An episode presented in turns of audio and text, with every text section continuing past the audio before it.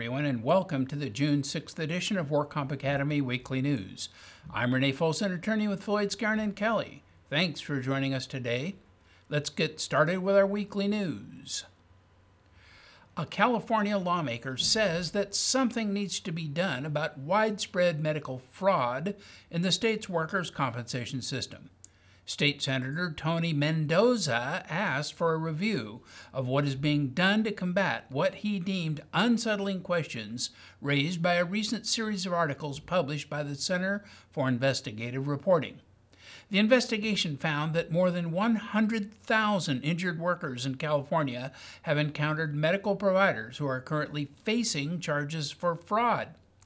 They have undergone risky spinal surgery spurred by millions in kickbacks and have endured tests and treatments by providers who have admitted to prescribing them for a profit.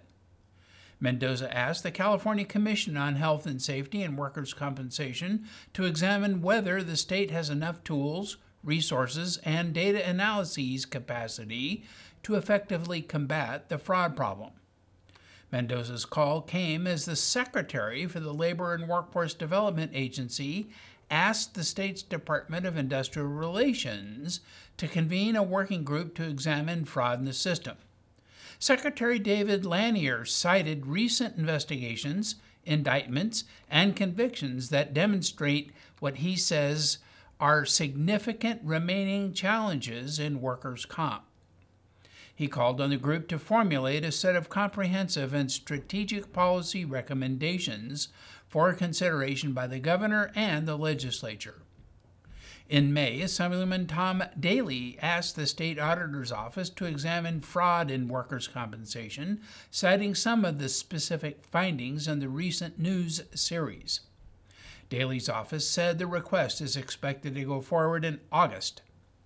A panel of lawmakers will decide whether the questions Daly raises merit an audit costing an estimated one third of a million dollars.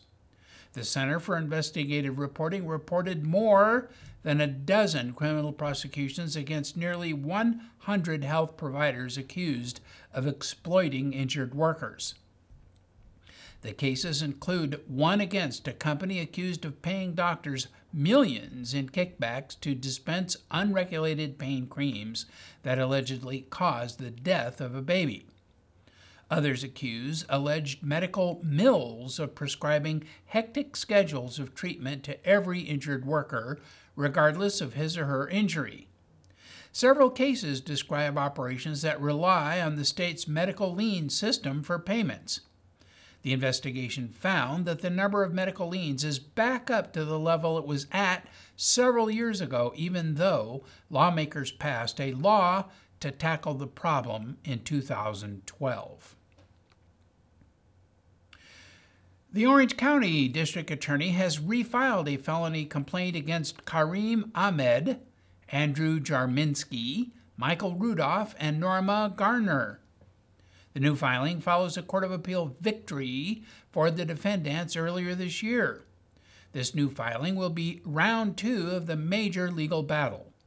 An Orange County grand jury indicted 45 year old Kareem Ahmed and 14 others in 2014, alleging he formulated topical creams and oversaw an extensive network of kickbacks that paid doctors and pharmacists more than $25 million to prescribe and distribute the compounded products. Ahmed, who is president of Landmark Medical Management, and the others faced a total of 44 counts on felony charges.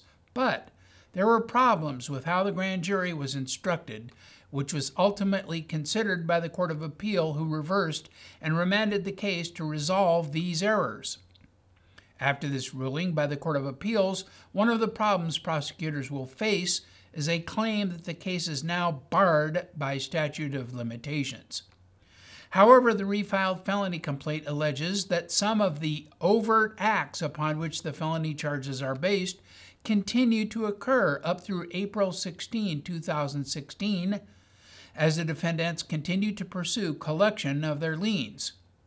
Prosecutors, for example, allege that Ahmed recently paid $800,000 in lien activation fees to collect on over $58 million in false claims generated based on kickbacks to medical providers. And despite a court order by the Workers' Compensation Appeals Board Judge Norma Garner, Ahmed continued to hide the terms of his agreements with various physicians and pharmacists. The office manager who worked with a Salinas doctor who was arrested and charged with 25 felonies, 37 felonies in mid May is now facing 23 felony charges of her own. Maria Aloha Eclavia was arraigned on 23 charges related to her role working with Dr. Stephen Manger in an alleged complex insurance fraud scheme.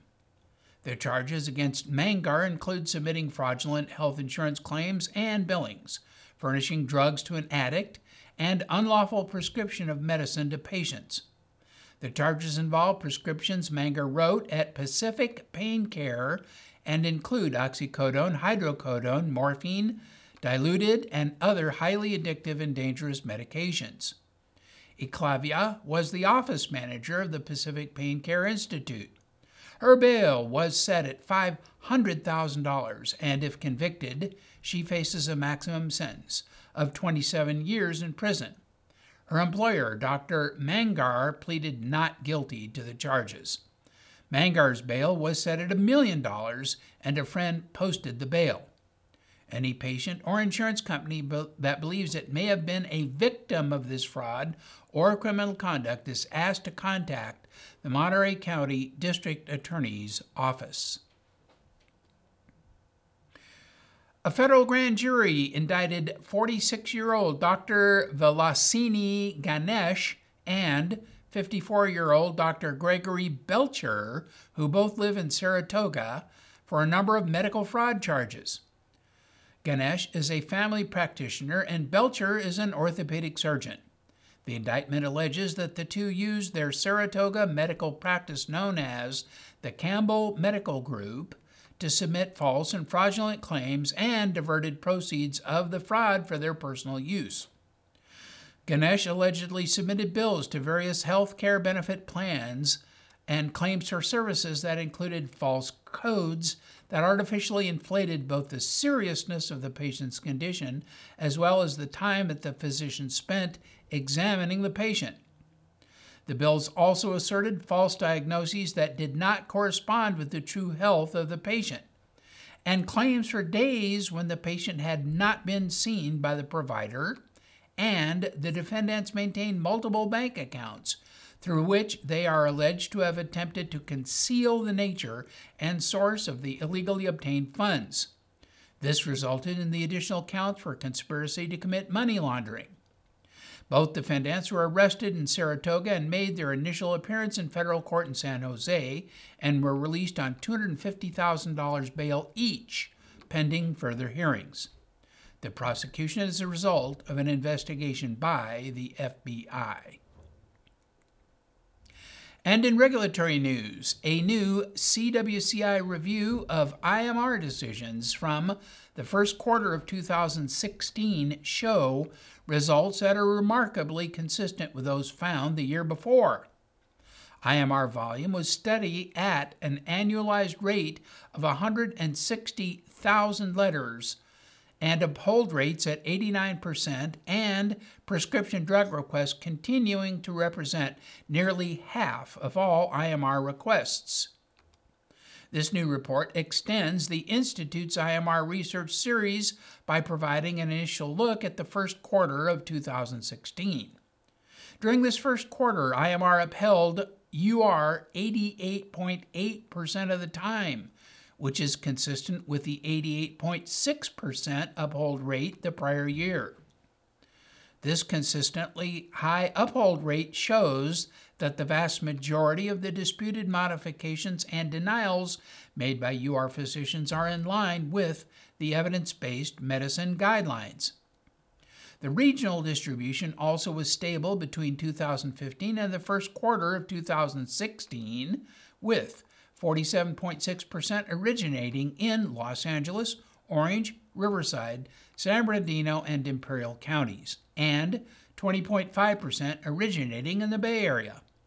The percentage of UR decisions that were upheld ranged from 84.9% in San Diego to 91% in Los Angeles County. Pharmaceutical services remain the highest volume category under review, followed by physical therapy, DME, and injections. As in 2014 and 15, surgery presented less than 5% of the disputed service requests that underwent IMR in the first quarter of 2016. Opioids remained at the top of the list, accounting for 29% of all pharmaceutical requests, followed by musculoskeletal therapy drugs and compounded drugs. In nearly 90% of the IMR cases involving opioids, the IMR physician agreed with the UR physician's determination that the opioid prescription was not medically necessary. In 97.7% of the IMRs involving compounded drugs, the UR physician's modification or denial was upheld. As in the prior studies, the latest result shows that a small number of medical providers accounted for a disproportionate share of the disputed medical service requests. The city of Pasadena contracted with Keenan and Associates in 2011 to provide third-party administration of the city's workers' compensation claims. The contract expires on June 30, 2016. Consequently, the city prepared and issued a new request for proposals, and a total of nine responses were received. AdminSure was chosen as the successor administrator for the contract award. As part of the City Council review of the proposed new award, City staff provided details on their workers' compensation program. A single vendor has managed to save the city close to $1 million on medical billings for workers' comp claims during 2016. And the vendor charged the city a little over $11,000 for this benefit. A bill review service looks at every bill received from medical providers to determine that the city receives the lowest medical cost possible for the services provided. The bill review service is currently being provided by a company called Lean On Me, which in fiscal year 2016 has reviewed 890 bills so far and has saved the city up to $924,000 in billed costs. The third vendor that's helping reduce costs is a nurse case management company, ISIS Solutions Incorporated.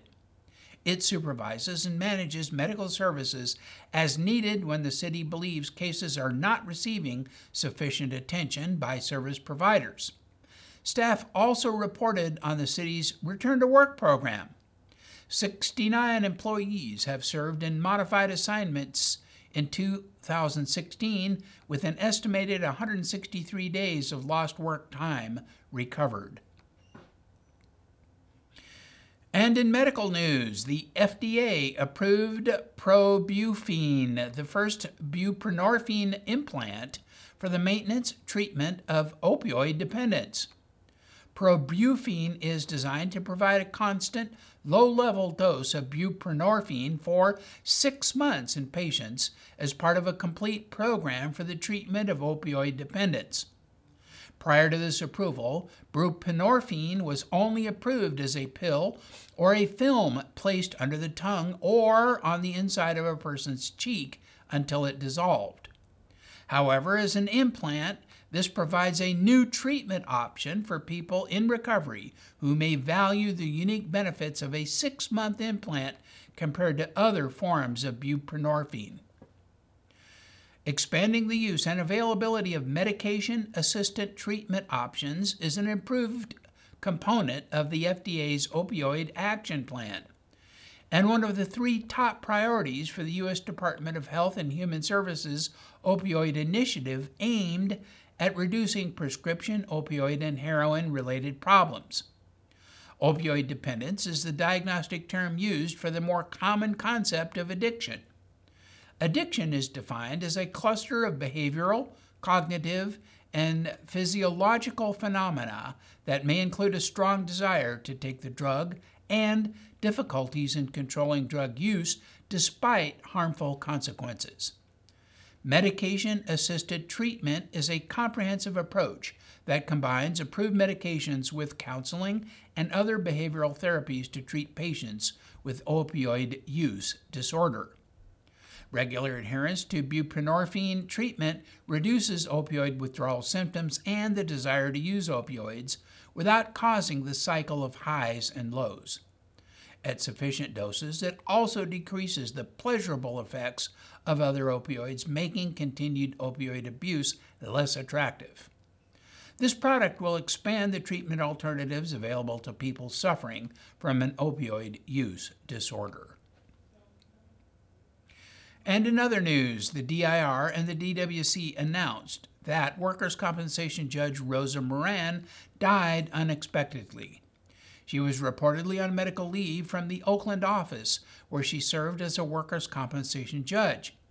Judge Moran's state career spanned 11 years.